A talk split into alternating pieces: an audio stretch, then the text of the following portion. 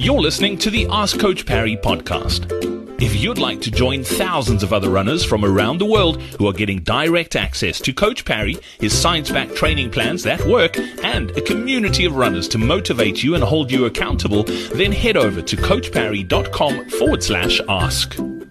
Welcome back onto yet another edition of the Ask Coach Parry podcast. My name is Brad Brown. We've got our coach with us, Lindsay Parry. Lindsay, nice to touch base once again.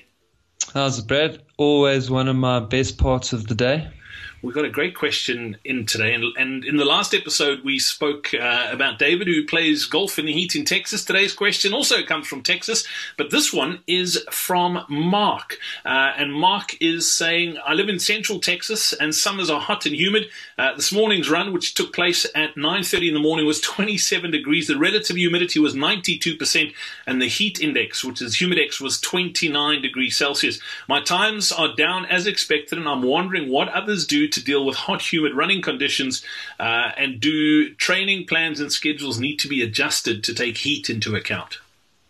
Yeah, so the answer to that is they do, because really that amount of heat, and in particular the humidity, is probably more detrimental to performance than altitude. So altitude and heat are your two biggest kind of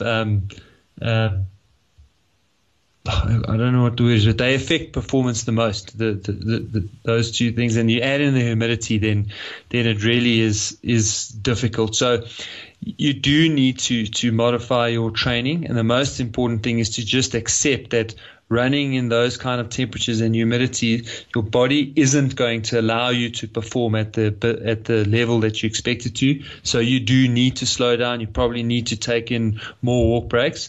And then there are a few things that you can try to just alleviate the stress from the heat. And it is going to make it more comfortable, but it's not going to make it as comfortable as running outside on a 14-degree day with 40 or 50% humidity, for example. So one of the really useful tactics is to do something we call pre-cooling.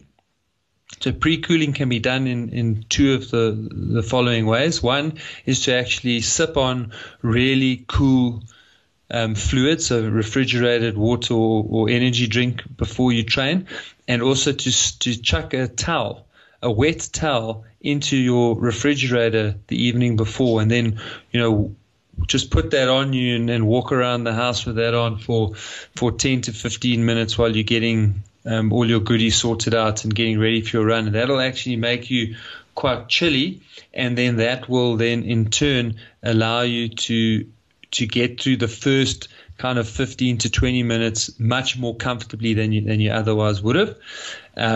You can also then chuck that towel back in the fridge, and you can use it to cool yourself afterwards. You can take that cool drink with you, though, so a bottle filled with fluid with ice in it, and you can sip on that through the run. That'll help to cool you down a little bit. You do get garments that actually have a chemical reaction with your sweat, and the garment itself cools down. So there are more than one brand, but the brand that I know is called E.COOLINE.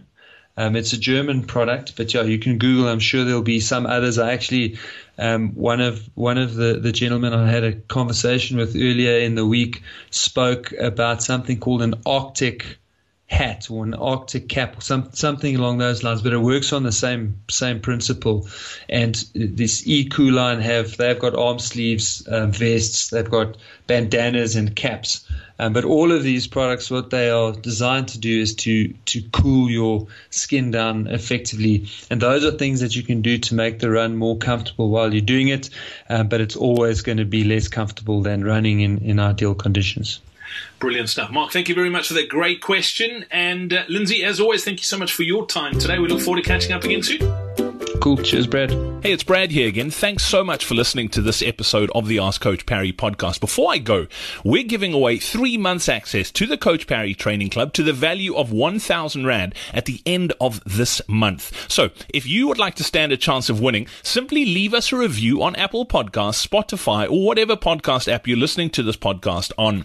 And don't forget, if you've got a question you need help with or you'd like to run as well as we know you can, then head over to CoachParry.com/ask.